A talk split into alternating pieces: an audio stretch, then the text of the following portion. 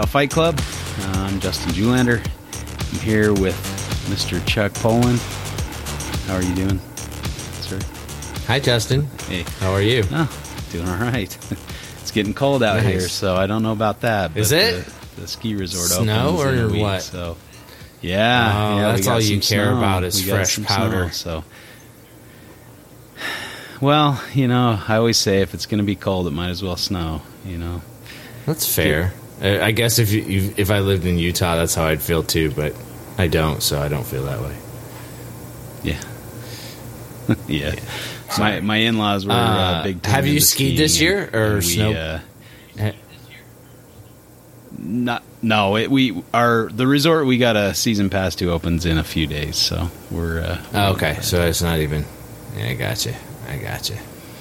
How does that uh, work out? Do you but guys, yeah, I'm like, excited have- to board again this year. I, I'm a.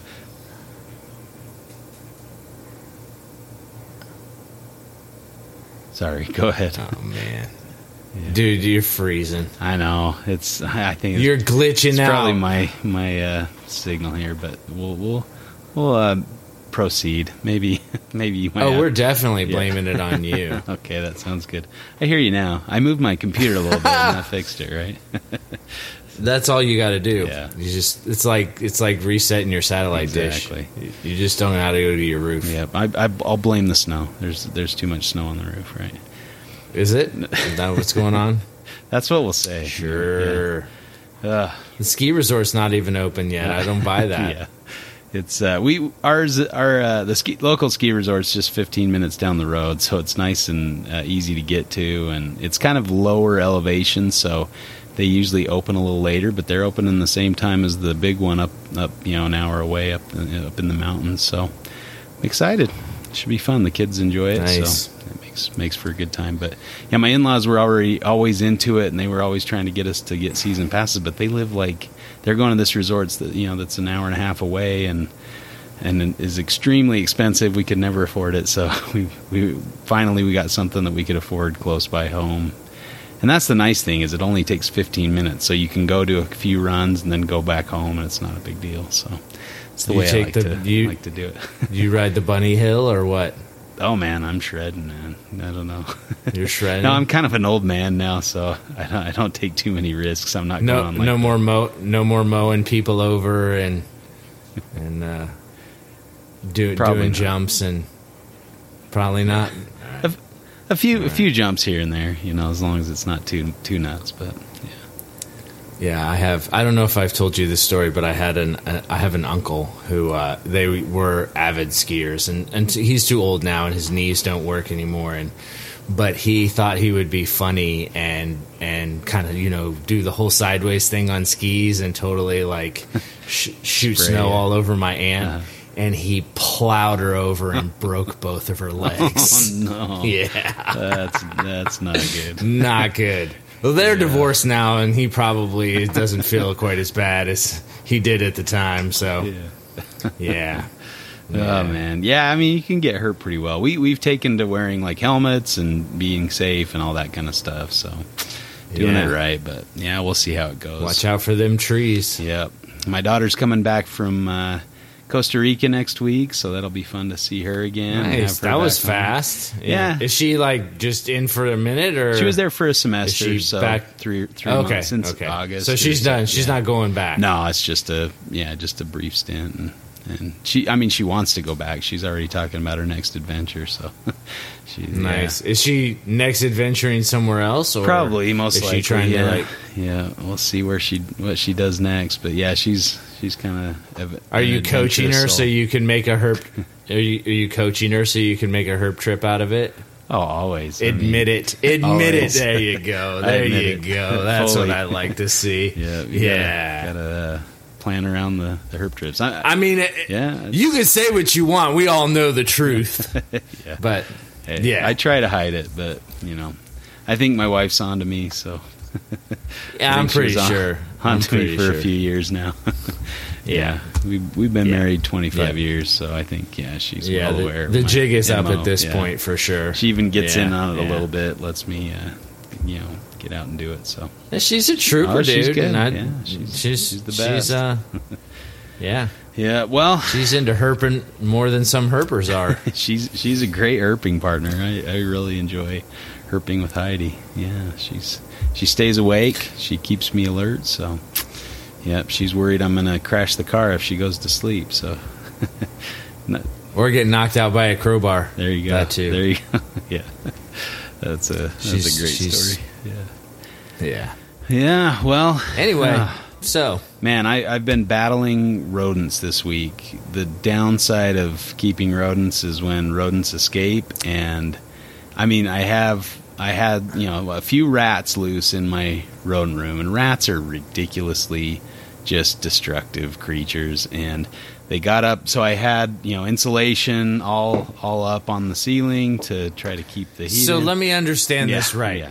So you you have the insul- so you had like the studded walls, and then you put the insulation, in and it has like the paper front Yeah. that you staple, right? But you didn't cover it, so it's just the insulation where they can kind of like get through the paper That's and get right. back there. Yep, that's the problem. Make, make crazy. Yeah, because I was gonna I was gonna buy like the OSB sheets or something to to put Yeah. over the insulation, but then that it went up to like fifty bucks a sheet, so no go. Yeah. and uh, yeah, I've like half the insulation is down. You know, they've just knocked it out, or it's hollowed Oh my out God. behind the paper because they're pulling it and making little tunnels and nests through, and through the walls. I think I've got them all. Like I, I had traps and poison bait and all sorts of stuff to try to get them, you know, get them back, and and I think I'm finally there. What was the what was the trick? What Everything, Was, was there a trick? I, you I think just- the poison eh, bait the- did the best job, but yeah, I felt Yeah. bad. Like I hate, you know, but man, they've they've cost me hundreds of dollars. You know, the damage they've Sure. done. So I don't feel that so bad. But so when are you gonna are you gonna have to re-insulate? yep, yep. I brought I bought some spray insulation, so hopefully that'll be a little Oh. more durable. We'll see. Eh, we'll see how it goes. Isn't that? don't know. Uh, I mean, the spray insulation's kind of. But you just what you buying it in the can or you like the most of the places I see do that they they come in with a sprayer on like a big. Yeah, I, I'm gonna just do the cans. See how that goes. I bought some. Oh my gosh, you're gonna yeah. spend some money, dude. Yeah, I'm. I'm. I'm curious money. to see how it goes. I've still got some bats, and I still. I'll probably put those up after I spray a bit, but I don't know. I'm just Yeah. like I, I. I ordered it in my fit of rage, and so like I. I uh, Isn't I it know. We'll cheaper? I mean, works, I, I get, I get like what you're saying, but aren't they just going to? aren't they just going to chew through the foam stuff if they get back out again if you didn't cover it? Like, isn't the key? What I'm saying to you, Julander, is isn't the key to get some some sheeting on that stuff no matter what you do? Isn't that the fix to the problem? Have we not learned fix, our yeah. lesson here? All right, I'm just, I'm Well, just. no, I'm saying even This if is two episodes is in a row. We were talking about rodents, and I I want to give Ah, our dang. listening audience more. You know what I mean? So they're not so they're not in the perpetual state of your rodent room, your escapees, your your your your jailbreak prison guards of of rodent rack. Okay. Um, yes, the plan is to put up some sheeting, get it, get it secured. But even if I put up the sheeting, they can still get between the bats and the roof. And so I thought if I spray it and it ad- Oh, adheres I to the see. to the roof, then at least you know they'd have to get up there Wait, and so, chew like, it out or something. up- But They get up above. because I did have some down? sheeting, I What- did have some sheeting uh, over part of it, um, just that thin, like eighth inch, you Mm-hmm, know, whatever, and, and uh, they still got under that and made little tunnels through it. So th- it's like hollowed out, so it's not functioning as as insulation anymore. It's just you know, Yeah, like no, no, no, it's- under there. So I probably have to pull off the sheeting and fix it, and then, you know, so yeah, it's all It's like it's big- warm pink blankets mess, for rats. yeah. Okay, so I don't know. We've spent enough time talking about that frustration. Right. yeah. Well, I'm sorry you're still going through that, and we all want you to fix it. Well, the the problem is hopefully fixed. I think uh, they're all they're all gone. So just the ones in the in the bins now. So that's a good thing. So hopefully it stays like that for a while. But yeah, rodents. Fingers crossed. I mean, they save a ton of money, Fingers but I crossed. don't know. We might have Oh, to. we- yeah. We, still No, have to debate that one. Or is it better to buy rodents? Or I heard Owen, pl- you know, complaining about the cost of rodents on, uh, on Oh carpets yeah, and coffee. Owen, so, well, yeah. Owen's got to be spending Man, especially with colubrids, man, they eat you out of house and home, right? Yeah, and I mean, Crazy. he just did a wedding. I know what those cost. Jesus, he's Yeah, he's. Uh, probably borrowing money he doesn't have at this point. I don't think we'll see him on many herp trips in the near future, but No, dude, no, he's he's locked down with a rodent bill. all right. Well, anything going on in your life in the realm of reptiles? Uh, no, oh, no, I got it. Same, I, same, I pulled same. the trigger on a pair of diamond pythons, so Oh yeah, should, uh, yeah, yeah. be getting yeah. those in a couple months when it cools down a bit or Nice. warms up a little. Warms up a bit. it's, I- it's already cooled down. I So yeah, that should you be have fun. some pictures or what, man? I, uh, Take notes from you. Are they pretty? Are they pretty Yeah. typical looking? Uh, pr- pretty typical looking uh, diamonds, or No, the female has some cool striping elements, so that's kind of cool. Oh, neat. Yeah, nice? yeah, they're from uh, Nice. Terry Terry Burwell. So yeah, yeah. Do, do you know? Do you know what the lineage on those things is? Mm, mm. I think it's that Swiss Swiss uh, Swiss zoo where all the Carinata and everything came from. So Nice. yeah, through Bushmaster. Yeah, we'll see. How Sweet. Yeah, I'm still getting a delay uh, from time to time. Like it'll catch up. And Yeah, then it I I, I kind of so. get it too. my computer is not working out here, so I don't know. My Is it you? great. It's you. It's always you. Anyway, we I'd like we, to take the uh, heat for it. You should. Sorry, you should I'll stop talking. heat, Yeah. um, yeah, we've we finally uh, brought another guest in. We've got uh, Billy Sveen. Am I pronouncing that correctly? Sveen or It's close. It's Sven. Sven? Okay. It's as if it only has one e. Yeah. Yeah, it's tricky. Oh, that works. Yeah. Um, Yeah. So Billy uh, sent us a message uh, with an idea for a show. So we're like, come on and and uh, talk about it. So yeah, why don't you introduce yourself? Kind of tell where you fit into herpetoculture and get to know you a little bit. Yeah. Um, yeah. So my name's Billy. I've been uh, into reptiles ever since I can really remember. Kind of similar story to everybody. Got my first uh, bearded dragon for my 11th birthday, and soon had a room full of geckos uh, in high school. Kind of got rid of everything when I went to college, except for my parents kept my bearded dragon, which was amazing. And then uh, kind of a long road of education and postgraduate training stuff, um, moving like every three to four years, and so really just had the bearded dragon until he died, and when he was like fourteen, and then I got I needed something else, but wanted something a little bit less. Uh, um, needy than a lizard, so I got a ball python because it seemed like an easy thing to do. Um, and I've had that ball python for uh, like eight years now. Um, and then a year and a half ago, finally got my like adult job and um, bought a house. Have this office that I get to um, do what I want with, and so I'm slowly turning it into a jungle. Um, so I have my first um, tank of um, poison dart frogs. So I have um, the Dendrobates leucomelas, which are the black and yellow bumblebee ones. So I have them right here. Um, and then I got a little uh, Lygodactylus conraui um, Cameroon dwarf day gecko. Um, and so uh, the poison dart frogs I had for uh, right about a year, and then that little guy I've only had for a, a month. Um, and so planning to slowly expand and and uh, turn the room into a jungle. So I've been paying attention for like the last almost two decades. Um, the first decade it was like me reading every reptiles magazine article I could find and keeping things in my uh, room as kind of cheaply as I could.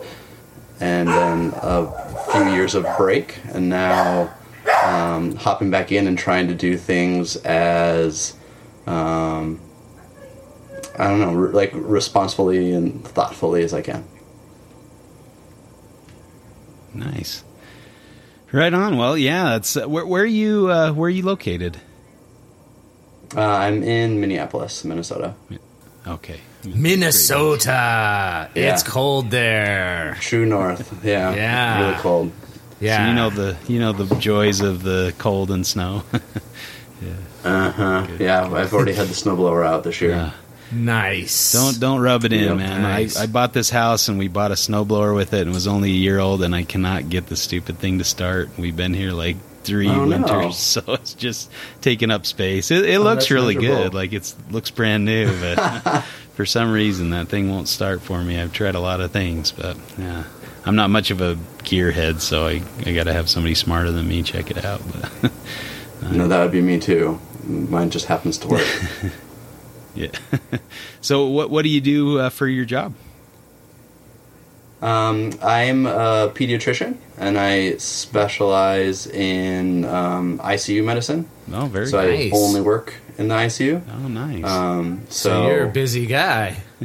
Uh, yeah, so it's really hit and miss. So I have weeks where I work a ton, and Yeah. then I have a few weeks where I'm mostly in my office doing research. So I'm in I'm in academic medicine. Oh, cool. So I do um, a fair amount of research too. Um, Nice. but yeah, it's been a busy fall with uh, viruses. Oh, yeah. yeah. Thank goodness, man. That's my uh, that's that's my job Oh, security my right there. Yeah, Oh I my know. God. I'm a virologist, so you know, I there's know. viro- viruses out there. Then you know, pe- the the NIH is going to fund can- for viral work. So, yeah, If you can find a RSV vaccine, Yeah. we'd be very very. that would be nice. Yeah. Yeah. we don't do a lot of work with RSV. We do a little bit of in vitro work, Yeah. but yeah, that's not not my specialty. But I work with all the viruses nobody cares vaccine. about. Yeah. I yeah, I looked through some of your stuff Oh, on yeah? PubMed to be honest uh, before doing Oh, this. nice. Uh, looks like some yellow Yeah. fever and dengue. Yeah, uh, yellow fever is kind of my Yeah. bread and butter. Zika. Yeah, yeah. Yeah, that's cool. So, are you? Very Did cool. you go? I the like how MD academics route, stalk each other. yeah, I notice how we stalk each other. Yeah. Did, did you go the MD Sorry, go ahead, PhD Justin. route or, or Uh, so I have an MDMA, and then my master's is in bioethics and health policy. Mhm. oh cool that's awesome Um, so I do medical clinical ethics Okay. also. very cool Nice. Yeah. yeah All right well Yeah, um, so it took up a fair amount of time, and I was like Chicago, Minneapolis, Cincinnati, back to Minneapolis, Mm-hmm. and so you know all of those steps uh, didn't make sense to acquire more animals. So it was Yeah. pretty much just the bearded dragon, and then the one snake, and but now we're now we're here. This is where we're staying for the foreseeable future. Are you are you uh, interested in more Lygodactylus or what's your? Yeah, um, I know you keep the Williamsi. I do. Um, yeah, um, the Conraui, I like the the way they look. The, Yeah. um, th- their their body form is like a little bit. Um, I don't know, like a little more like swift looking to me, Yeah. a little more agile. They and I like how uh, variable they can be. Um, some of them have like those like ocellated patterns, and some Yeah. of them are really um, almost patternless. Um, so I'm excited to see uh, what comes of that. Um, I'm definitely interested in maybe other Phelsuma and maybe other um, like Gonatodes or Sphaerodactylus. We'll see. I don't know. Yeah. I'm doing it one step at a time. This is me Yeah. dipping my toe in the water. Uh, so far, it's Bar- fun. Borbonica or Nada, those are two I I really like in Phelsuma. Yeah. Um, Yeah. And I've got Borbonica, but I don't have Ornata. Um, but um, Yeah. They're, They're out there. beautiful. Yeah, they're yeah. Yeah. definitely, definitely. That's cool. I you, you just you know I, I I like the Lygodactylus, and there's some. They're not very you know some of the other species are not. Uh, um, re, you know, readily sold, but they're out there. So Yeah. that's that's Yeah. cool. That's a good. That's a good. Uh, how how are they? Um, I mean, it's just lightning fast and uh, skittish, or what's the? Yeah, Yeah, super bold. In I just have the one. Uh-huh. Um, it's like three months old, um, and I have it in just like a one gallon like plastic uh, jar essentially Yeah. that I modified. Yeah. Um, actually, I just built this that I'm putting Nice. it in. Cool. Yeah. Um, so it's like a little six gallon. It'll be slide opening, um, like front opening, um, but still a work in progress. But that's what's going to go in uh, as it continues to grow bigger. Um, so it's almost always at the top, completely visible. Yep. And then I open up the lid and it scurries down the. You know, it's like a slanted cork bark is how I have it essentially.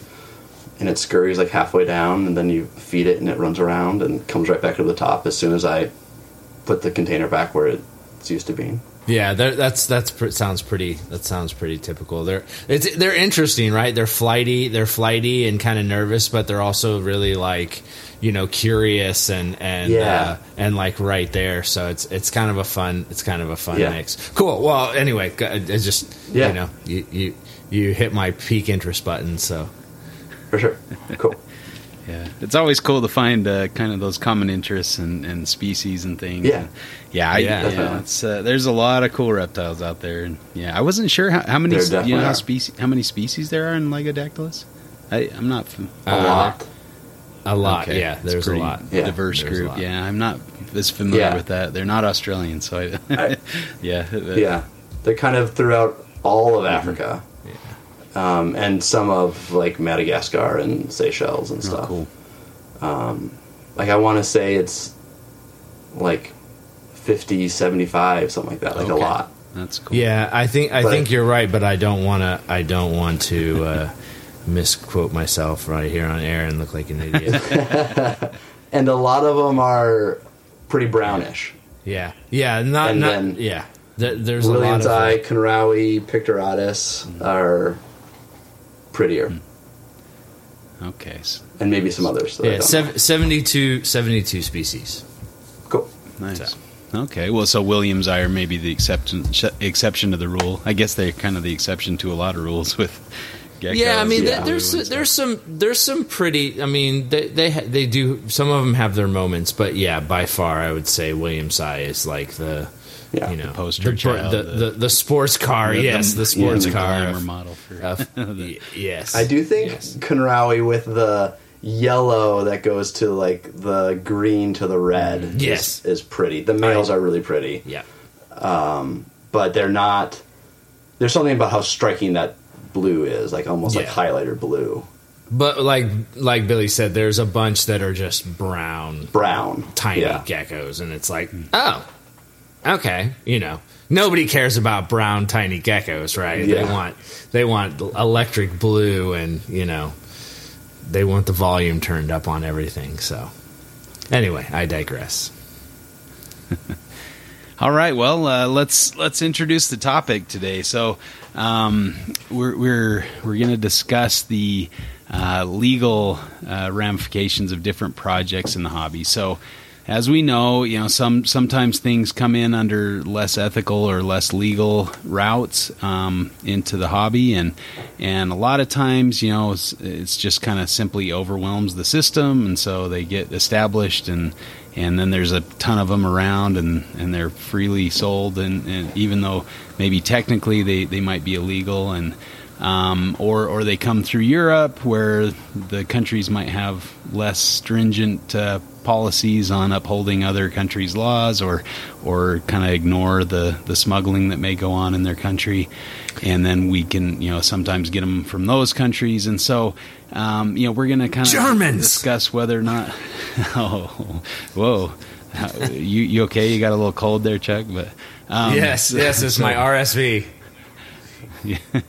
we're going to discuss, uh, you know, kind of the, the pros and cons of, of having that happen in, in the hobby, or maybe not pros and cons, but discuss the two sides of that issue. So, um, this is uh, uh, Billy's brainchild, so we'll go ahead and uh, flip to see who gets to debate him. So, why don't you call it, Chuck? Uh, tails. It is Tails. You want to go for the debate, or do you want to let me do it? I'll let you do it. Okay. I'll let you do it. Sounds As long good. as I win the coin toss, you can do the hard work. That's. I know that's a. Is that oh, fair? you won last time, I think too. But you, you might I be on did. streak. I did. I'm, I'm, I'm on. A, I'm on. I'm on my way back. It's your Christmas. I'm back, baby. Christmas present. huh? That's right. okay, That's right. Well, Billy, you can uh, call the next one. See what side of the topic you uh, or See who decides Heads. which side. It is heads. I'm a double loser this week, so what uh what side I think you your New pull? Year's resolution is gonna have to be not to lose coin tosses. Um, I'll say I'll, I'll highlight the the downsides of having uh, herps of questionable legality in the hobby. Okay. All right, and then uh, as the coin toss winner, you get to decide if you want to lead out or if you want me to. Make him go. Yeah, Make him I'll start. Oh I'm wow! gonna, I'm gonna All split right. that. he Yeah. anti-chucked. Yeah, Chuck always uh, makes me go first if he wins. I so- always make Justin go first. Yeah, I do. I, I do the same. But yeah, go go for it. Yeah. Sure. So, um, with my interest in poison dart frogs, um, they're kind of the, the notable example is Brazil never legally exports anything. Um, so all these CITES two animals never get permits, um, and so pretty much anything that's exclusively from Brazil has never been legally exported. There are some exceptions and things leak out from zoos and such, but then Brazil says they shouldn't have been leaked out of zoos. Um, and even pretty recently, there's some quite notable examples of like uh, new locale of a species being found in like 2012 and then six months later it's in germany. Like that's the actual example. Um, and um, and then since that species is established they can get the export papers to send it to the united states um, as captive bred individuals and everyone knows that it didn't legally leave Brazil, um, but you're not going to be able to get in trouble for having it, even if it's technically illegal. I think that's debatable whether it, the the you know le- the technical legality of it, but realistically, you can go into a specialty shop, you can go to a reptile expo and find all of these frogs, and some of them have been here for decades. And um, I guess I am not going to throw a flag down and say we should get rid of anything that um, didn't have like a perfect permitted process of getting into the hobby. But I do think um, there are ramifications of having animals, um, especially recently, come into the hobby with questionable means. Um, when there are other animals that are available to us that are excellent, and we could uh, focus on those instead, um, instead of uh, getting a bad rap of um, being associated with animal smuggling. Yeah. That'll be my opening argument. No, that's a that's a very good point, and I, you know, I, it- it's almost like it's it's kind of too late for that because you know reptile people have been involved with or or you know loosely associated with or sometimes directly Yep. involved with smuggling for decades and decades. we've been And, fucking it up for you know it's years. it's it's hard because it's cheaper to be caught And, with uh, a with a snake than with drugs. So yeah. Uh-huh. Reptiles are a slap on the wrist compared to cocaine. Uh-huh. You know, you know, a lot of a lot of judges, yeah, kind of like, what are you wasting my time with some snake? Who cares? You know that kind of Yeah. thing. And and I, you know, to to some extent, I think that's probably true. The the I think the they like to overblow how much of an impact smuggling has, you know, on on the Mm-hmm. the wildlife and, and things like that. Now, for some, that's probably true. You know, if you have a, a rare animal that's you know endangered in the wild and people are taking them out of the wild, or uh, you know, I think a, a much bigger problem is you know road deaths or or the native, you know, na- uh, the people of that country using them as a food habitat source, like destruction. like yeah yeah habitat destruction. Those kind of things are going to impact wildlife Farming. far more than some you know reptile nerd going over and, and doing that. And of course the Yeah. the best you know the fun, funnest joke with smuggling is you know what what's the first thing that happens after a new paper comes out about a new reptile species? You know two germans buy a plane ticket. But um, so I, I love Germany and I love my German friends, so I'm not going to say too much about more about that. But that's kind of the joke, and you know there is a little bit of truth to that. And we hear some of those tragic stories, like in uh, um, Stolen World with the Germans that were over in Madagascar and got you know, or were they German? I think they were German, right? Yeah, and they or there was maybe a Frenchman there or something. But anyway, they got, got a couple of them got shot and killed. I mean, that's Yeah. that's Yeah. pretty uh, Yeah. serious. Uh, I was not laughing at their misfortune. I would hope not, at- Chuck. I would hope you're not breaking. I, into- I just like that you threw the Frenchman in there. Like, well, we don't want to lump everybody into one category I- I here, couldn't so remember. let's put It a seemed- Frenchman in with It them. seemed like they were, you know, a few different places, but of, anyway, of mixed origins. I got you. No, I got you. Uh, You're good.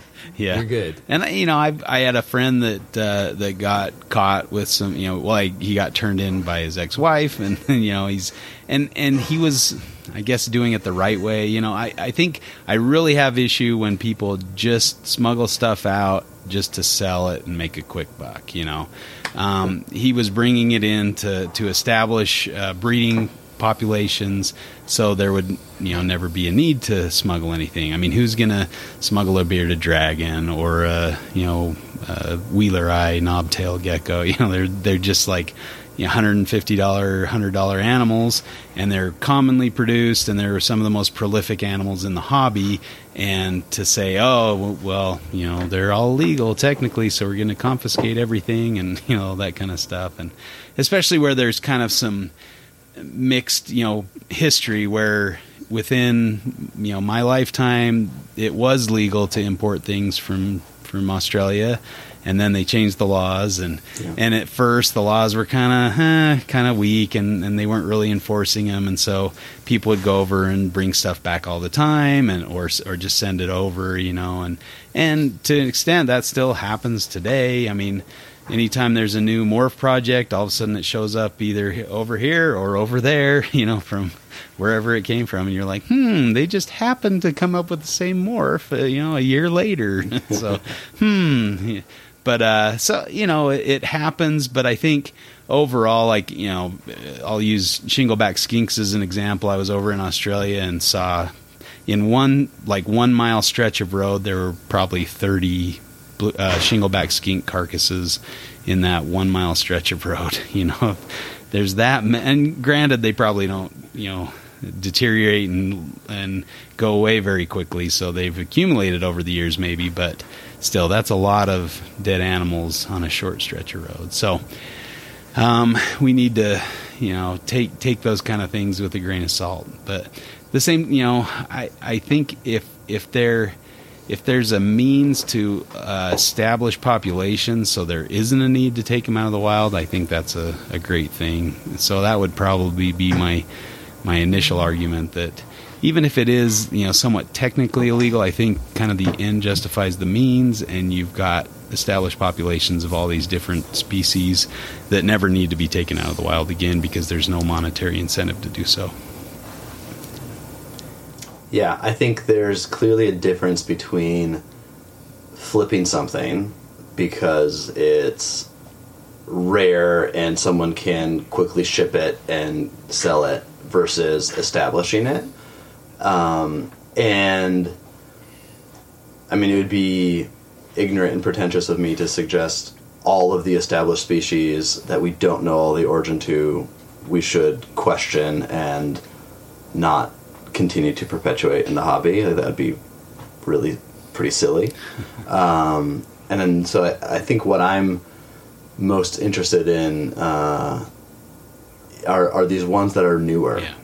where um, you know you can get like going back to poison frogs, you can get a frog of pretty much any color of the rainbow, and that call a certain way, look a certain way, behave a certain way, and yet the new one comes up, and we want that one, or um, yeah, and, and so that mentality does bother me a little bit because I think it can give us as a whole hobby a bad rap in um, our ability to turn a blind eye to the situation could imply an incentive for future smuggling is an issue that I have. Like I agree, like the stuff that happened in the 70s, 80s, 90s, like that's in the past. Those most of those animals are long gone, and either their um, progeny are all over, and we should take advantage of that, or they are, um, you know, yeah, or, or, or they never got established. Yeah, I, I, think one of the gray areas is is when, say, you know, they're they're brought into Germany illegally, but then they're captive bred over there, and the captive bred offspring are sent over here. Um, you know, I I have no problem with that. Now, it might be difficult to determine, you know, this is wild caught or this is captive bred. You know, so there there could be some requirements of like show pictures of, of them, you know, with eggs or with offspring or something like that. And, you know, some of them were pretty obvious that they were trying to just lie and put that they were captive bred, but they have like scars and, you know, things that only, uh, you know, sure. they look pretty fresh out of the wild or they're heavily parasitized or something like that. You know, so there's, there's ways I think that they've, they kind of push the envelope and that re- that usually results and, and I think this is kind of cyclical where you know there's there's a big kind of they get get a little more lackadaisical about enforcing the laws or, or enforcing what comes in and then all of a sudden you've got like this huge influx and it includes illegal stuff or or you know questionable things and then all of a sudden they're like wait hold on you know let's clamp down again and you know tell and then nobody's to risk doing that because they'll have they'll lose their animals, they'll lose their money, that kind of thing. And you know, sometimes it's a little sketchy buying from overseas because if they if they screw you over, what what are your repercussions? You know, you're not going to be able to sue them or something. So it's it, they kind of know they have you where they want you, I guess. But so you know, there is some risk to that, and and I think you know, reptile people and money are kind of not easily separated, and you know, but yeah, there fast is, friends. There has been a lot of uh, kind of that swindling mentality that goes along with kind of the smuggling mentality. So, you know, you read about Hank Molt and some of that, some of that nonsense. So, you know, I think uh, people become less less risk taking when there is kind of those clampdowns. And so I think we just yeah. saw one of those a few years ago um, with all the uh, Egernia species coming into Europe from Australia. You know, people were smuggling those out pretty fast and furiously. And, you know, the Asian market is really big for,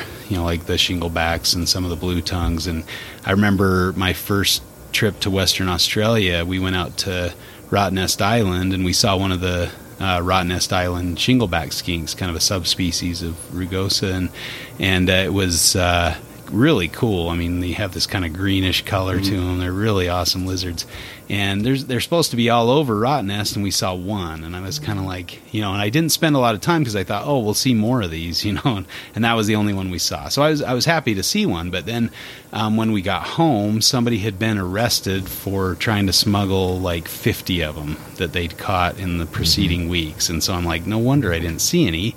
This uh, guy from you know Southeast that Asia. That guy had. ruined it for me.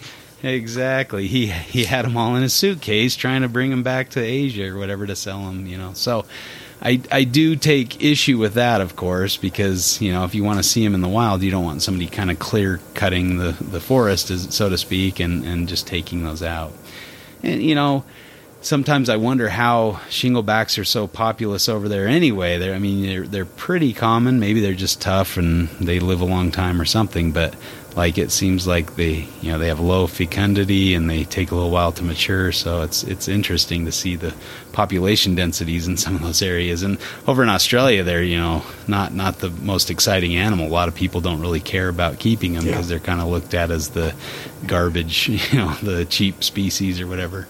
So um, you know, but uh, when they're brought over to the Asian market or U.S. or Europe or whatever, they command very high prices. You know, over here you're going to spend ten grand on a single animal. They're kind of like that boeleni for lizard lovers, I guess. But so you know, that's uh, we as as herp people. A lot of times we just want what we can't have, and that's kind of like our yeah. dream species. You know, a lot of times are the ones that just are, are not going to be easily to f- easy to find, and if they are found, they're probably illegal.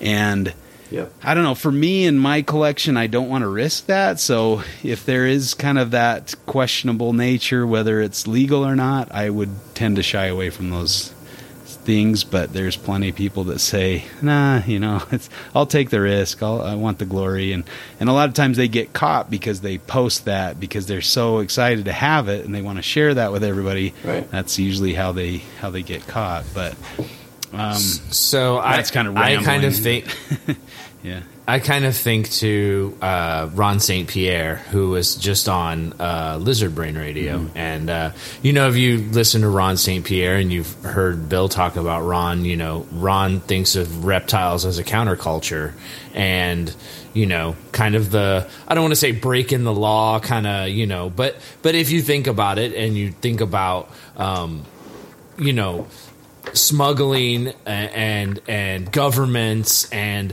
what what you know governments do all of these ridiculous things that are capricious and arbitrary and intrusive and ridiculous um, and, and they do it with wildlife introdu- introducing you know non-native wildlife. So you know as a counterculture to say no you know what? What you do is wrong too we will not follow your stupid rules like is there a place for that you know is that a is that a valid and is that why maybe you know maybe may, maybe wildlife regulators say yeah uh, this is this is kind of tough for us sometimes you know what do, what do you guys think Yeah. I I think so. I think I think you're helping I me get back on topic a little bit. So I'll, I'll let I'll let Billy go. But yeah, I've got a few things to say about that.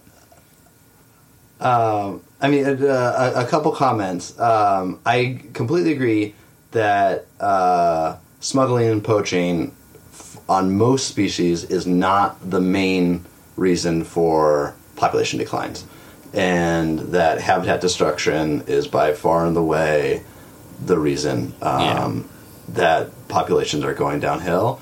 Um, and with, with some exceptions, and poison dart frogs have some of those because some of their localities are so small, so isolated, and so specific that someone going in a few years in a row and finding taking all the calling males really does like destroy a population. Yeah. and there are some examples of that. Um, and then uh, you saying the um, using some type of sustainable eco-commerce model, I think, is also very well illustrated in poison dart frogs, with two companies in particular that are um, breeding the frogs in their native country and then exporting them. So Wikiri in Ecuador and Tesoros in Colombia. Um, and Tesoros has some pretty interesting data of taking the um, Phyllobates terribilis, the orange one, um, the like the most toxic vertebrate, um, and um, those ones were an example of uh, of some of their locales being um, so heavily poached that there were low numbers, like truly low numbers.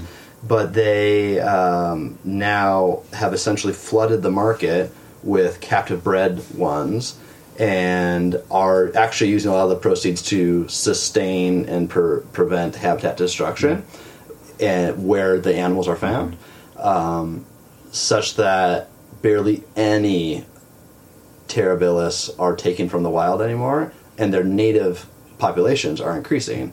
yeah So that is the type of sustainable, um, yeah, biocommerce that I would love to see her herpetoculture do more of. But, but exactly what you're saying, Chuck. Governments don't cooperate, and from what the little bit I've heard from, um, uh, I don't know these people personally by any means, but uh, and Wikiri, huge amounts of risks and paperwork of setting up these facilities, not knowing if the paperwork is going to go through, not knowing if they're going to be able to export these hundreds of thousands of dollars worth of live animals in order to make the last five years worth it. Um, and the, the, you know at this point there's no way Brazil's going to do that. Um, and so yeah, what do you do? Do we do we say no more Brazilian animals should enter the hobby? Um, it's kind of a hard line. Um, Yeah. and to, to Chuck's point about maybe we don't want the normies to accept us, right? Maybe we don't. Maybe we want to stay a counterculture, and uh, um, you know, th- there, there's nothing ethical about obeying a bad law. And so I, I've actually had this uh, thought and discussion with some people of, you know, when they discover a new poison dart frog locale, maybe the best thing would be to take 20 pairs, bring them to someone who's very good at breeding them, not release the information for five, two, five years with publication of the location of them, and then you flood the market with captive bred individuals at the same time.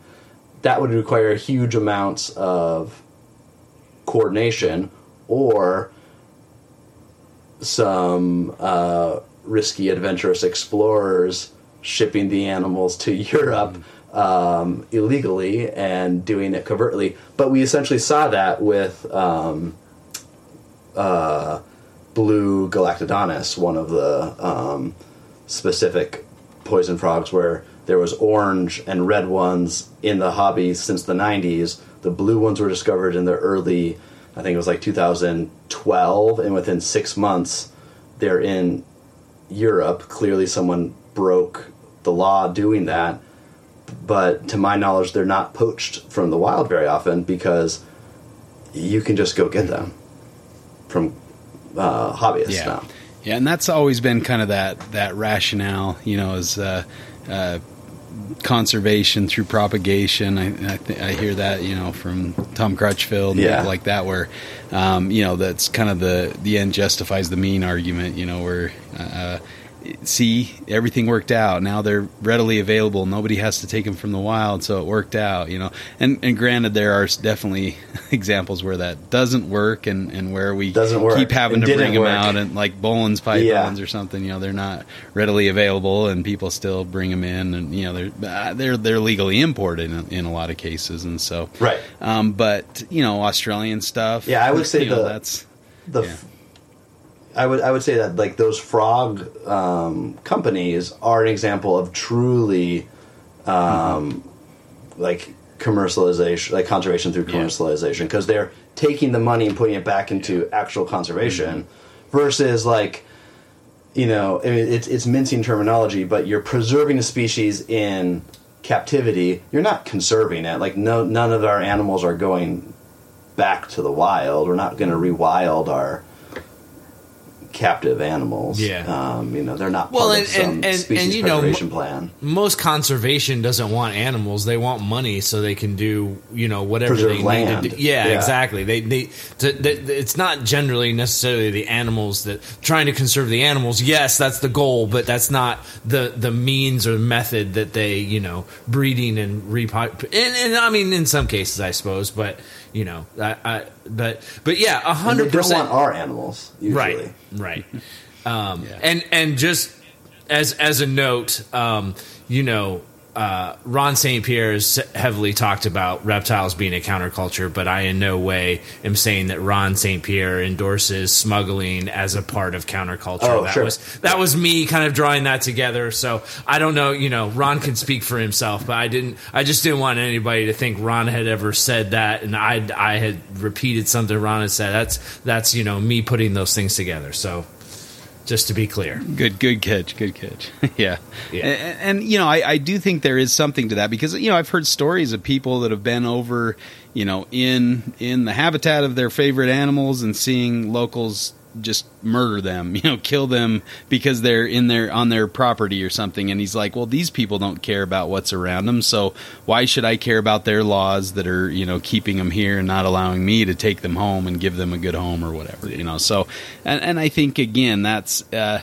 if there's no legal recourse, of course you're going to to promote by by making everything illegal. You're promoting illegal activity in, in some way because Absolutely. people are going to want it regardless of if it's legal or not and so they're going to go to great lengths and i mean we, we that's that's very obvious and especially if there's money involved if if these animals are in high demand i mean we saw that with rhinos you know there's a couple species that are either functionally extinct or or, or extinct extinct because there's money because some idiot thinks that you know ingesting a rhino horn is going to make them more virile. And so you know all the efforts to try to save those rhinos and and you know they're still either almost extinct very very highly endangered.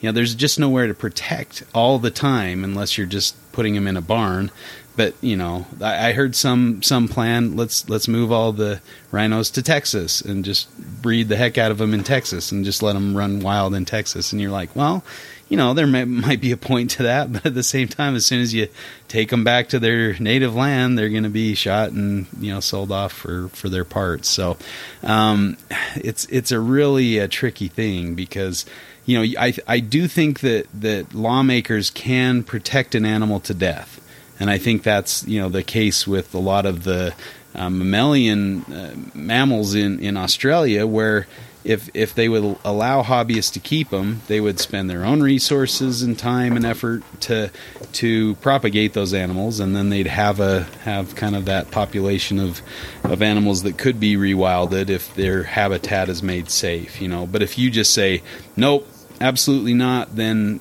all the you know ones in the wild are going to get picked off by cats or some other introduced predator and then they're extinct you know and then what what good do you have there's no options really you know and and conserving and, and a species in the zoos and things is extremely expensive i was reading a study where they yeah, tried yes. to conserve what the christmas island geckos and and i heard i heard somebody interview about that you know on um, one of the podcasts and he was saying it, it was you know several million dollars to protect and conserve this this tiny little gecko or, or, skink or whatever.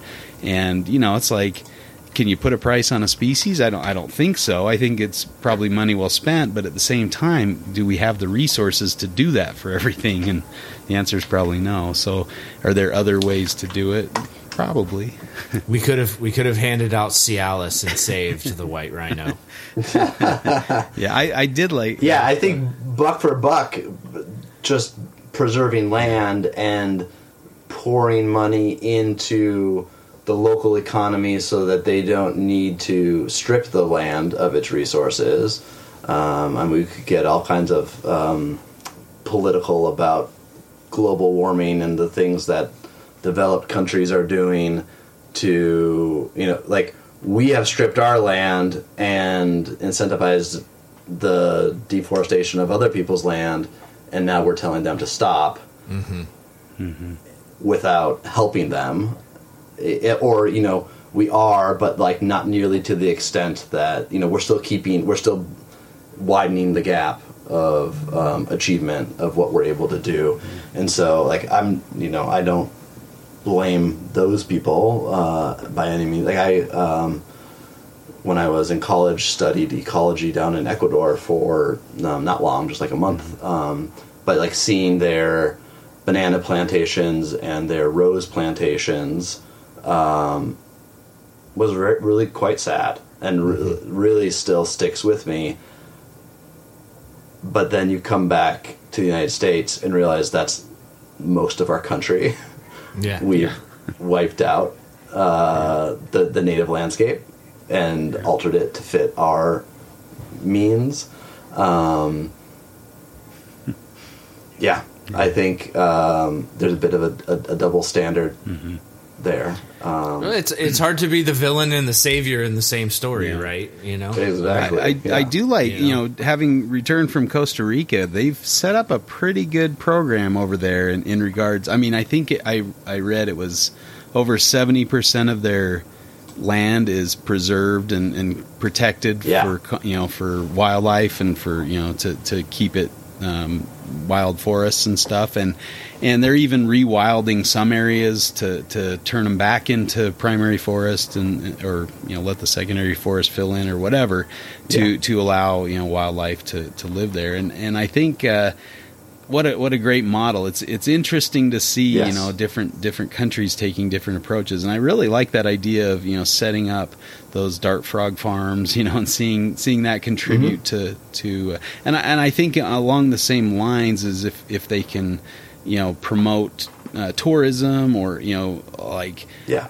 I think And local jobs. exactly I think more more reptile people need to you know spend that money on that latest morph buy a plane ticket instead and go see the animals you keep in a box in their native habitat. And and you'll care about them more you'll be more excited about the animals that you have you know because you see them in the wild. I don't know there's just something about seeing them in their native environment that makes you appreciate them more and, and care less about Absolutely. if they're a morph or not, you know, and just care about that animal and, and what it's doing in, in the wild and, and wanting to see that in your own herp room.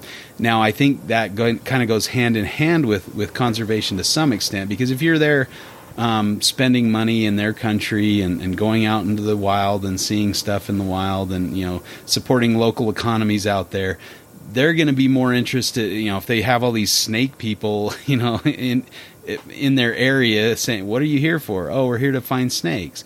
Oh well maybe i'm going to stop killing snakes because people come looking for Exactly. snakes buy a you know a beer in my pub or whatever you know and they're they're promoting the local economy in this little out of the you know outback town or something. So you know there there could be you know simple ramifications for us wanting to to go see them in the wild. You know that that can that can promote uh, their their uh, persistence in that area. Um, you know, I don't think just just having them in a box is, is all that fulfilling. And usually, when you get a, a new or, or even a rare species, after a few months, you're like, okay, what's next? You know, what don't I have now? Yep. What- you know, what's the next big goal on the, on the list? So I, I think I'm I'm kind of arguing your side here, and you know, Yeah, that, but no. But I, I think you know going. that's uh, that's something to think about. You know, um, but you know, by the Yeah, same I token, think- you know, we we do care. It, it, it kind of feeds on itself because if we do keep them here, then that will make us more interested in, in their native habitat, and so it can promote that tourism. So I think it works for for both sides.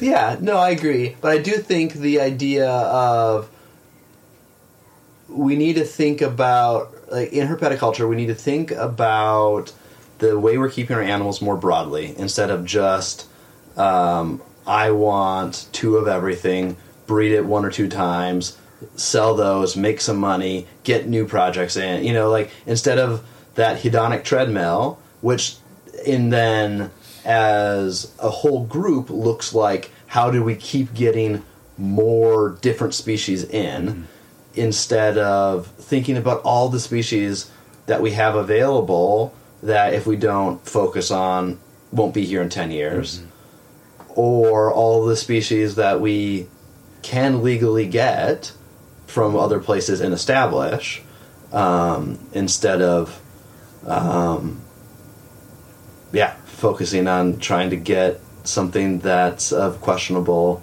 background. Not not to say that like the laws of Australia or Brazil are sacrosanct and that I like them or think that they're good but um, why tarnish our reputation further yeah. But I, I guess I, I guess you know, like you said, the idea of eco-commerce and and and having an Aussie who can go ahead and and set up a breeding facility, get sanctioned by the government, uh, breed, uh, you know, take and and get legal expert permits out of Australia, send them to the United States. A portion of that, you know, money the the guy the the breeder keeps, and then a portion of that goes to the to the government so that they can put it into a fund for wildlife Yeah. or whatever. Like if that if that's really their concern, if that's really their we want to protect wildlife. Well, what is just saying no on its face? How does that Yeah. protect wildlife? I, I mean, I- you know, it doesn't that- make any sense Yeah, that and- Australia doesn't let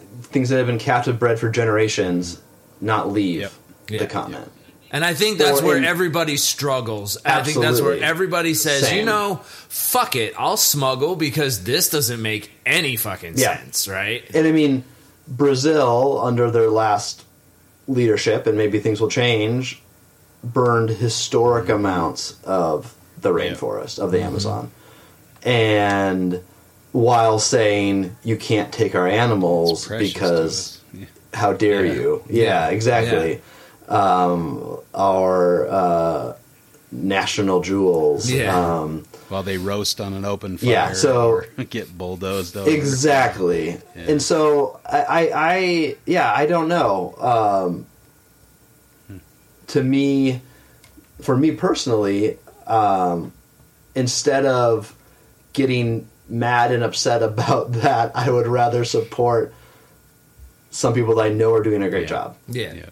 And maybe that's not always an option, right? Well, I think that's the only option we have in a lot of cases is is putting our money where our mouth is. You know, putting our money where our beliefs are. If you think that this is an important thing, buy the stuff that's legal. You know, support the legal Yep. trade. Now, the the other the other tricky thing is is like the legal trade kind of prevents us from establishing the I mean not prevents, but it makes it very difficult. I mean, how do you how do you justify setting up a group of savannah monitors and breeding them and spending all the money and resources that it takes to breed a savannah monitor only to compete with $30 imports you know or $10 imports or wh- however Yeah. much a savannah monitor costs and so you know the the i guess the import trade it's it's almost like a separate entity in a lot of cases because Yeah. it, it kind of prevents us from conserving those species through captive propagation or, or making you know those uh, captive offspring available and that, that that's kind of a tricky thing and so I think a lot of times we focus on the stuff that we can't have because there is money to be made in that area and uh, you know unfortunately you know everybody's got it in their mind that if you're a reptile breeder you got to be you know rolling in the dough or you're not successful or you're not doing it right. Yeah. I don't know Well, or I even have- just be not in the Go ahead. red. I I have a coworker who who was really into blue tree monitors, right? And I uh, I had seen Joey had put one of his captive bred uh, tree monitors up, and I, I I sent her the link, and she was just like, "Oh my gosh!" Because it was like you know he wanted like three grand or something for it, and uh, which is pretty much going rate for for captive bred tree monitors. Uh, but she was just like, "Oh my gosh, this is so much more expensive than I remember seeing them at Triple L for." And I'm like, "Oh yeah, well they're captive bred." And you know, I, I was showing her different stuff, like, "Oh, you check these out, check this out," and she was all like, "Man, everything here is so much more expensive than I'm used to." So it kind of like reinforced my whole idea that there's just this is like this two. It's like a status, you know, it's it's a status uh, out set of reptiles. You have your cheap imports, which are affordable for giving the the the you know the the non highbrow money, you know, pinky up people a chance to work with these animals. And then you have the captive bred, you know, really, you know, top top end animals that you know you'll have to pay an arm and a leg for and you'll have to be a real reptile person for that or something you know.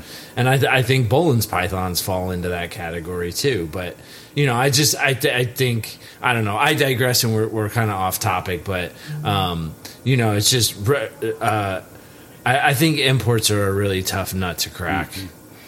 Really tough nut Yeah. to crack. And I think some of it is the the species that you're importing too, Yeah. right? So like with the Savannah monitor example, they're massive, and it, it's hard to convince someone to care for them appropriately, let alone people to be breeding ten pairs Yeah. and then finding appropriate homes to then establish them versus um, poison dart frogs. I'm going to go back to the example that I know. Um, they are almost all CITES too, and so there's a controlled import and export of them, and um, they're pretty easy to breed.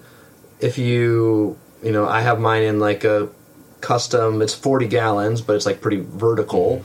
Um, and that's big. That's huge for them. Um, and so you're establishing a different market, um, and so um, I mean I don't know how much like with those orange blackfoot terribilis. Um, I think those were like a few hundred when they were first coming in, and now they're about half that, and people buy them, Yeah.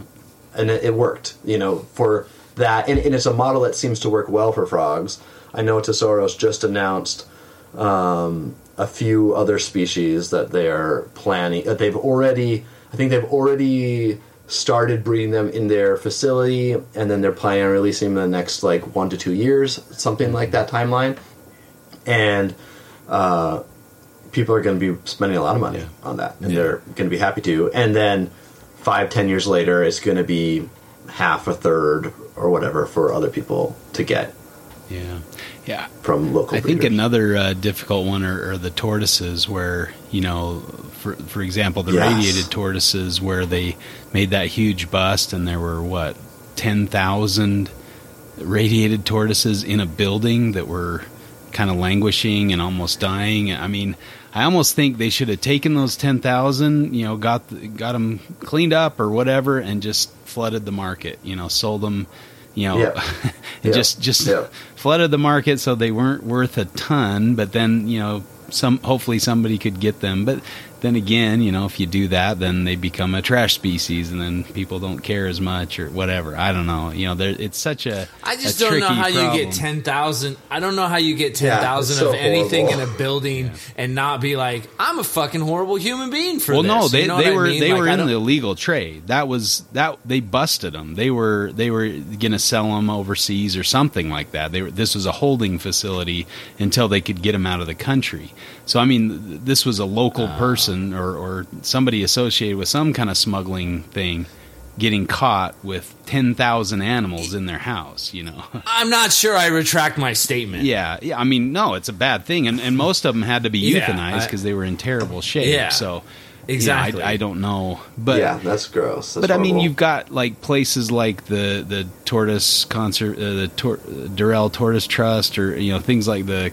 the Tortoise Conservation Institutes, kind of these private things that are doing Yeah. really good work and helping to. Um, you know, conserve some of these species, and then you have people breaking into these places and stealing some of their offspring and Right. stuff. And it's like, well, you know, if if if some, like you said, some were made available, and and the money that was u- sold, you know, used or gained from selling those animals was put back into conservation or buying land or th- you know protecting them some way in Madagascar. Um, you know, there there is a there is an avenue there, and I think you know these these places that you're talking about with the dart frogs is they gain a better reputation.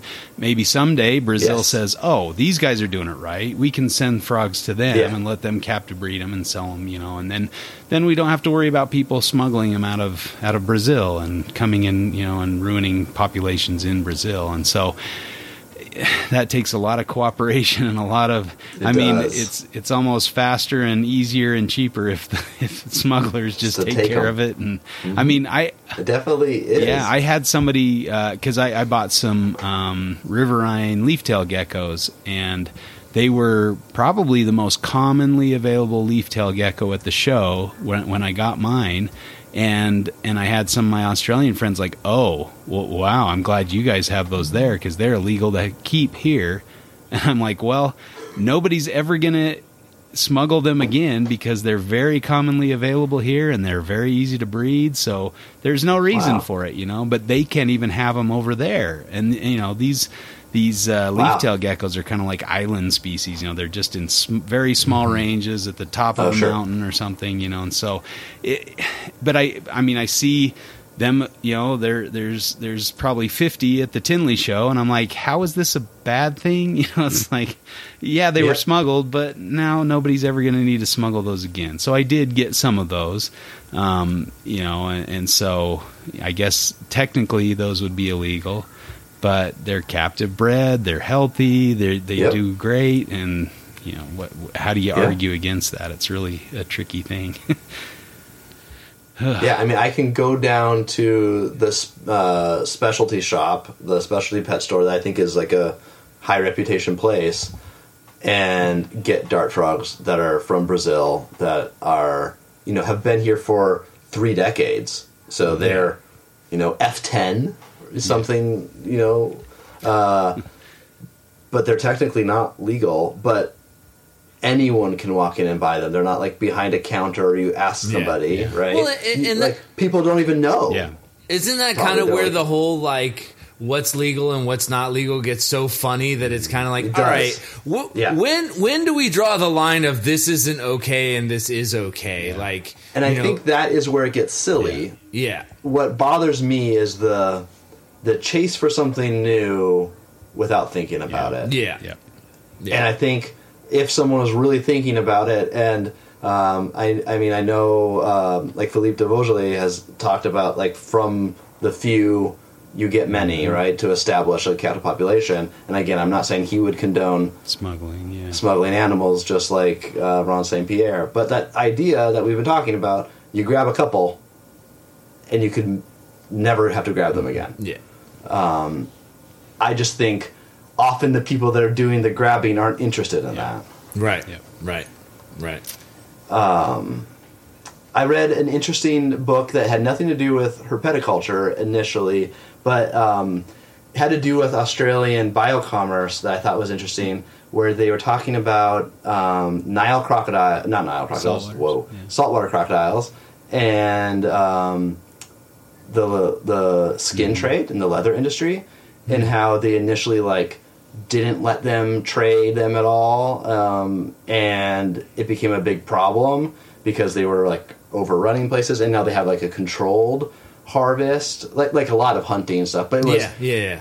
more dramatic because they're massive, Yeah. uh, dangerous animals. Um, and it gave me, uh, uh, I just looked it up. It was Monster of God. It's about um, animals that eat humans. Um, and so it was like focusing, there was a section on uh, tigers and lions and uh, big If you say bears, I'm gonna say oh my. I know. Um, and then uh, Oh, boy. crocodiles. Um, Sorry.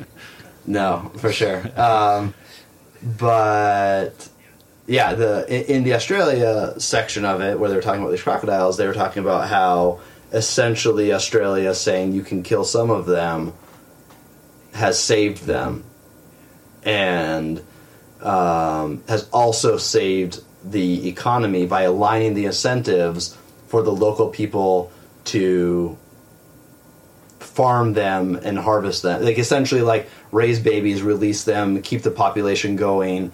Don't kill the biggest one. Kill subadults, uh, and, and have a, a harvest in that way. And I was just thinking, well, if they can arrange that, they should be able to export some some third generation bearded dragons and carpet pythons. Um, but I don't know. It's clearly not the same people thinking about the problem. Yeah. Well, I, I kind of want to Yeah. go back a little bit to, to Chuck's statement about kind of Yeah. the counterculture and uh, you know some of these laws, especially you know I've seen Australians that are that are flagrantly you know breaking the laws, smuggling stuff in and out.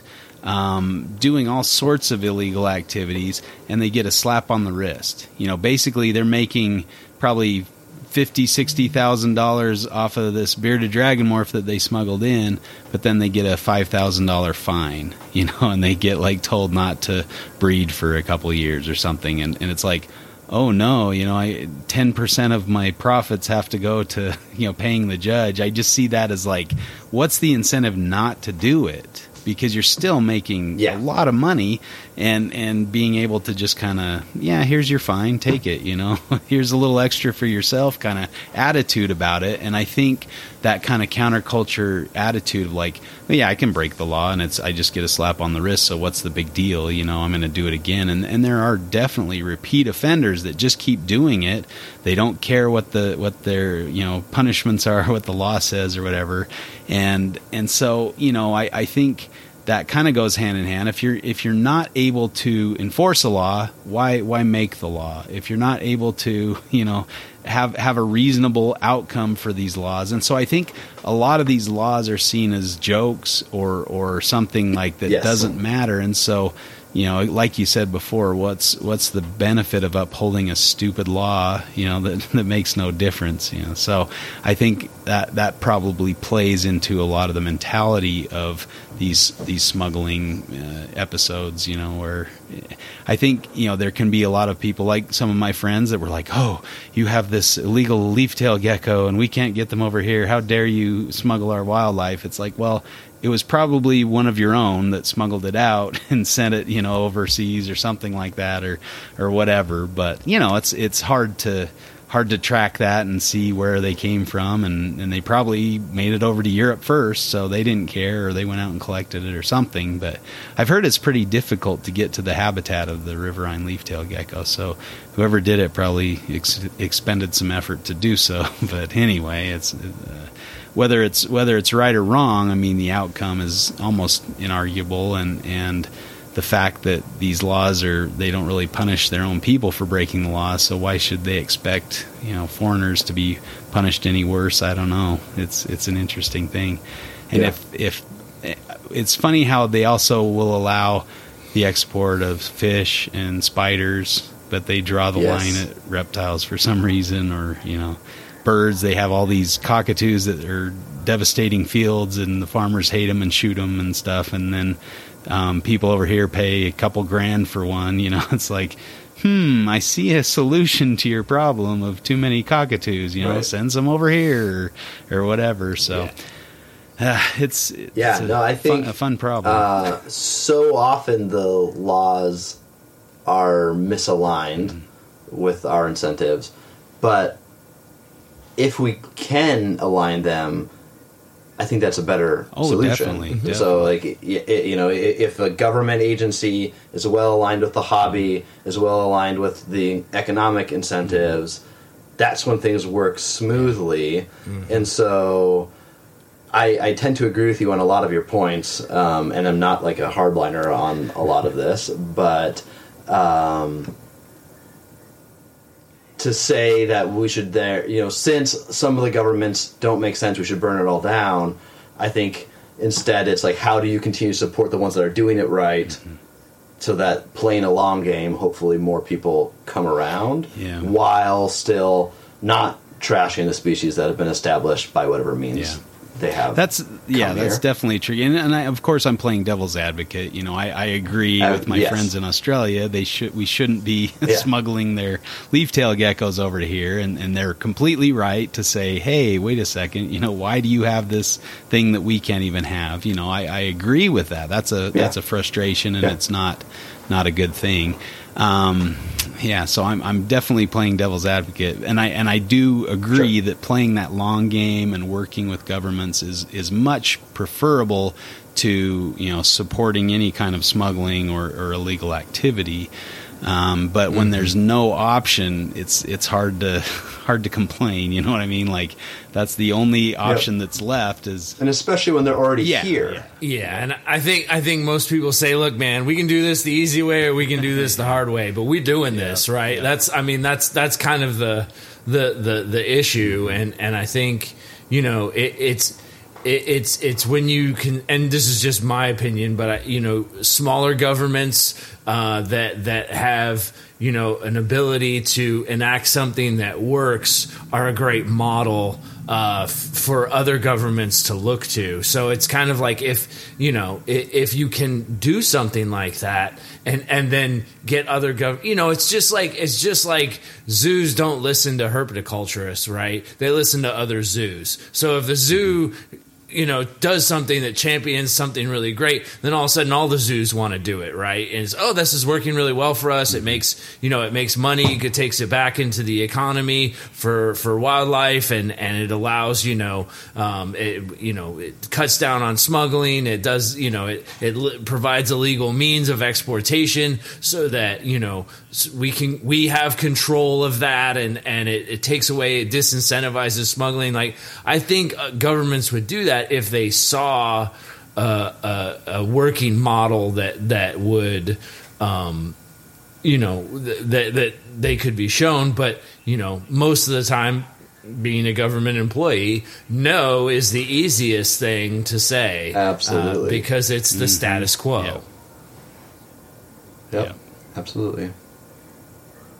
Yeah, that's uh, there's there's definitely no easy answer, and I think we've we've brought up some No. great points, you know, and, and this has been a really productive and good good discussion. So I really appreciate you you bringing this, you know, on the show and, and coming on and and uh, putting up a really nice fight on for, for your side. And I think, um, you know, it's I, I would I would love to see more, you know, legal channels to, to do this the right way. Yeah. And you know, I, I don't know that you know this discussion is going to have any impact on that, but you know, hopefully somebody can listen and, and maybe be in a position to do things. And I, I do think you know it's it's a lot of times it's hard to get uh, buy-in from institutions like zoos because they've had such a, a spotted pass in regards to getting animals from smuggling efforts, and so they want to avoid any Yep. of that kind of black eye, and they're very you know tightly scrutinized where their animals go, where they come from, and so it's it's really disappointing because they could play a huge role in this because they have the facilities, the know-how, the expertise to do it,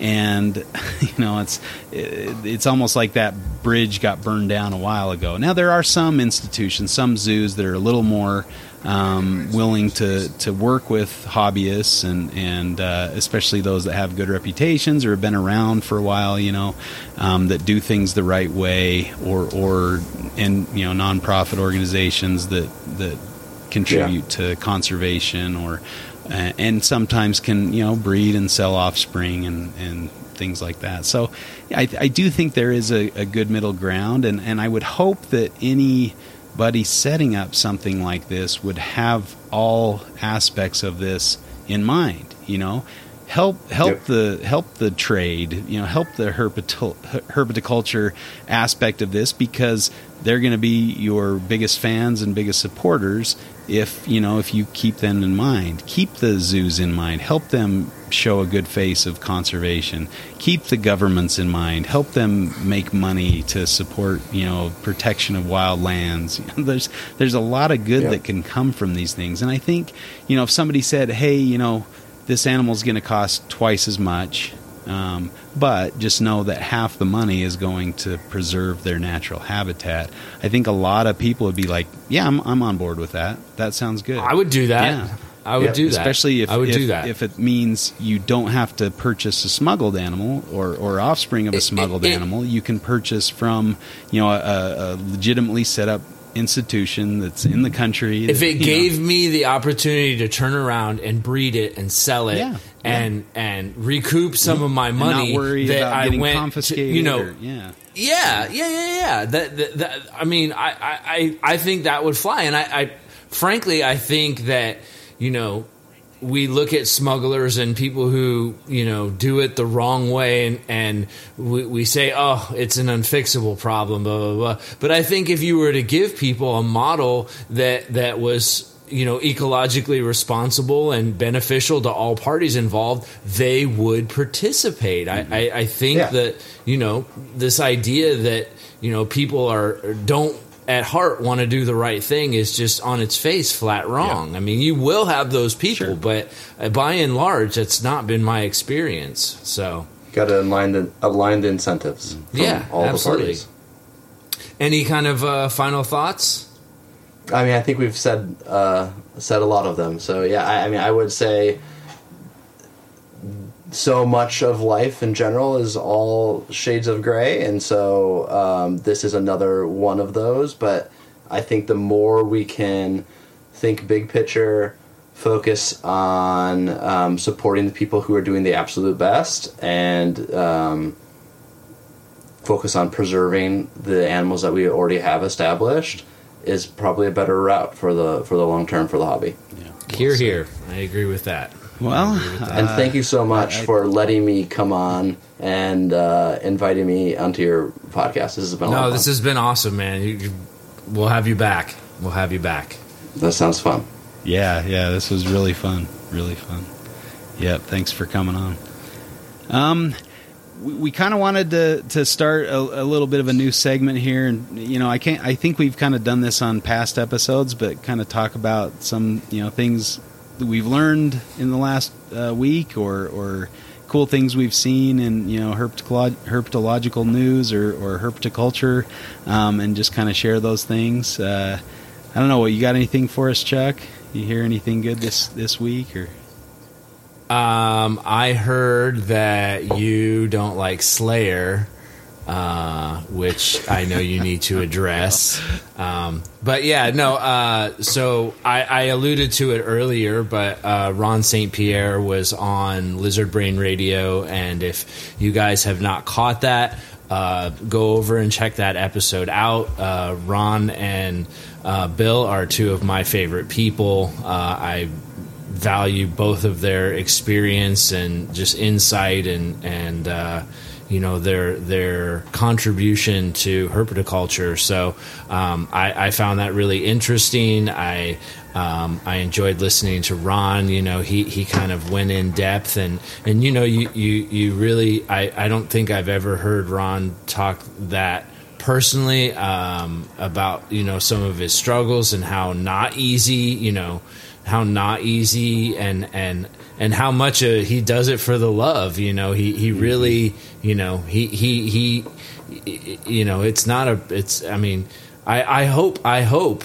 that in his coming projects he he takes the money because he deserves it because he's done so much in helping you know herpetoculture get to where it is today uh, that I that I want to see him prosper for that. So mm-hmm. yeah, I just I, I, you you catch that episode or yeah oh yeah yeah I listened to it and I and I'm like sitting there going wait a second I think Bill you're remembering the story wrong. So I did I did go to a Slayer concert and you know because I uh, Kerry King's into carpet pythons, but I I did go to the concert and I stayed for the whole thing and hung out with him after the show after and you know was just amazed at his skill and playing prowess. I mean, it was really fun to watch him.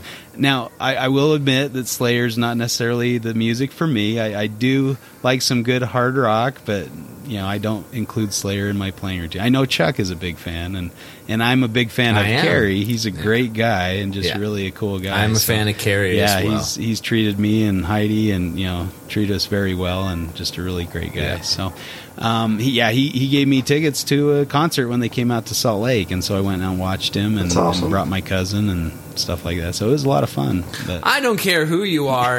if you have the opportunity to sit and watch yeah. a Slayer show, you have to take that in because, because that is a thing. Kerry that King is a thing. Yeah. Yeah, right. Especially if you can see it for free. Yeah, yeah. And you know, I, I, I do admit I'm you know I'm I'm a little more I guess clean cut than some some of the guys in the hobby, and and I, I actually gave Ron a call today after I finished the episode because you were like, hold wait a, a second, I got to clear the air here.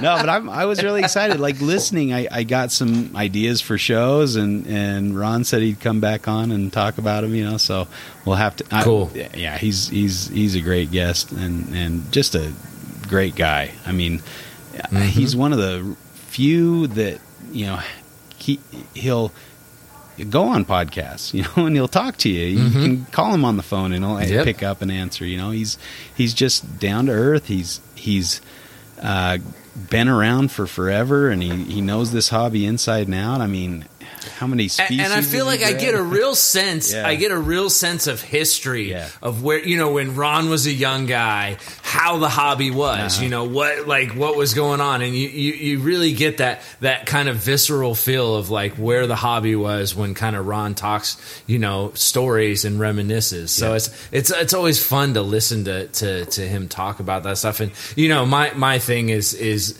always hanging out with the old timer, you know, herp guys because they they've got the best stories and and you know it's just so interesting to hear the evolution to, to, that got us. I think people take so much for granted um, yeah. that we have today, and you know.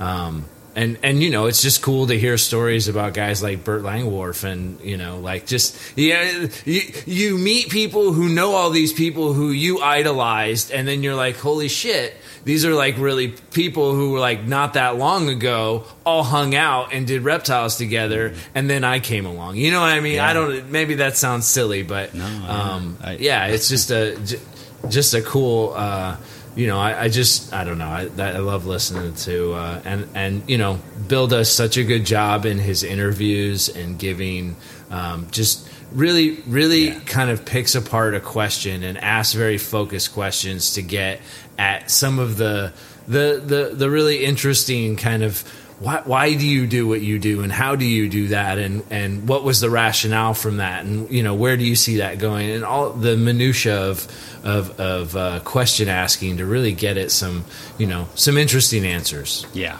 yeah. That was uh, that was a really uh, so again that's Lizard Brain Radio.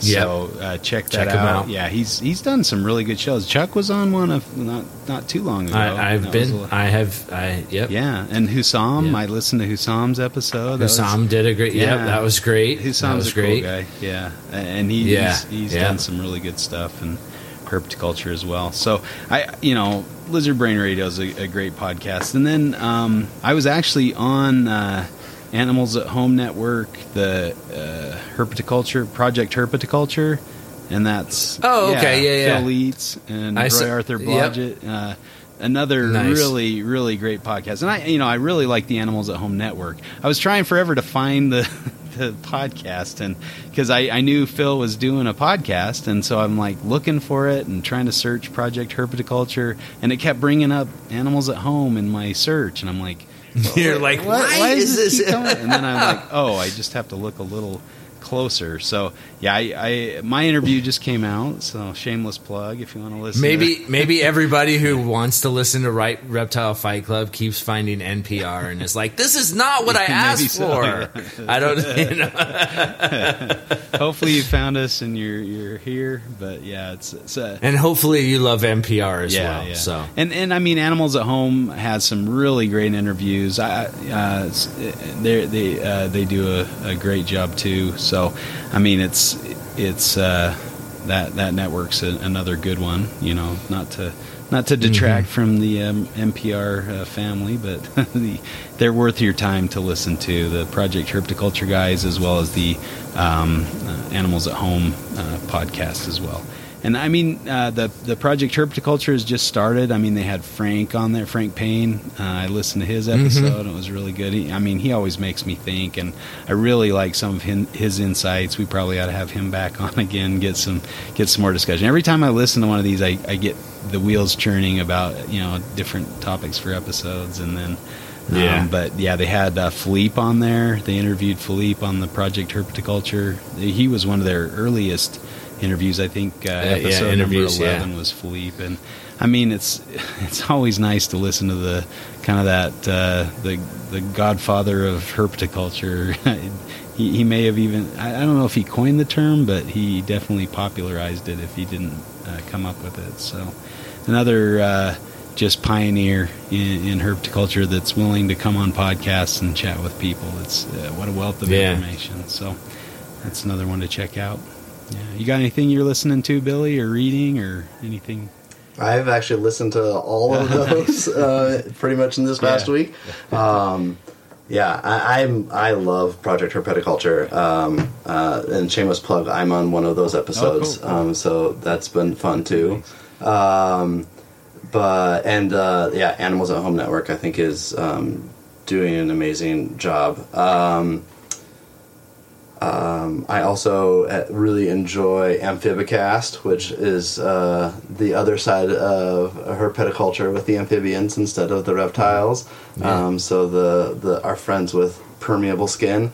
Um, but um, I think Dan does a great job of. Um, he talks with not only hobbyists but also conservationists and um, scientists too, and so um, those have been a lot of fun to listen. But I, um, yeah, I completely agree with the other things that you've been saying, and I've been reading. Um, what book is it? The uh, Mark O'Shea's like all of the um, Oh, families of lizards or Oh, ordered. yeah, yeah. Uh, I'm gonna mix of the taxonomy, but Lizards of the it's so much fun to flip through the, the lizards of the world. Yeah, Yeah, it's it. like the follow up of the snakes of the world one. Um, it's so much fun. I, I think I preferred the snakes one a little. I think he's a snake guy, and so the snake one was a little more Yeah. Yeah, detailed, a little more thorough, and the lizard one I was like, ah, it was, it was a little bit of a, a letdown compared to the snake. yeah. one. It would. But, you know, I, I like. cool. I like the lizards and how, um, like some of the snake stuff. I felt like when you're narrowing down to species by species, then it got a little repetitive and superficial. The lizard stuff, like every sentence, I feel like is amazing, but I wish it was more. Like I wish, Yeah. um, like maybe not like this is going to be my bias, but like maybe not on all of like the slow worms you go down to the genus level, but maybe for like all of the geckos and all of the agamids and all of the varanid, you you know you you go. I guess varanids are genus, but you go down to like that genus level more or something. Yeah. Um, but yeah, uh, I I I think it's a lot of fun. I'm definitely a little bit more of a lizard person than a Yeah. snake person personally. That's cool. Cool. Yeah. There's there's a lot of good content out there. It's it's really Yeah. hard to, to catch it all, but yeah, I I uh, I just have an, an excitement for all the different kinds. You know, I you know I didn't really realize there was. I should have known, but I haven't gotten into any of the amphibian podcasts. But that sounds like it'd be fun to to listen to. We saw a few different species of uh, the poison arrow frogs on our Costa Rica trip. So you know, and I, I Nice. kept uh, tinks for a while back in the day and had a, a pair Yeah. of those and produced quite a few little froglets and stuff. They were a lot of fun.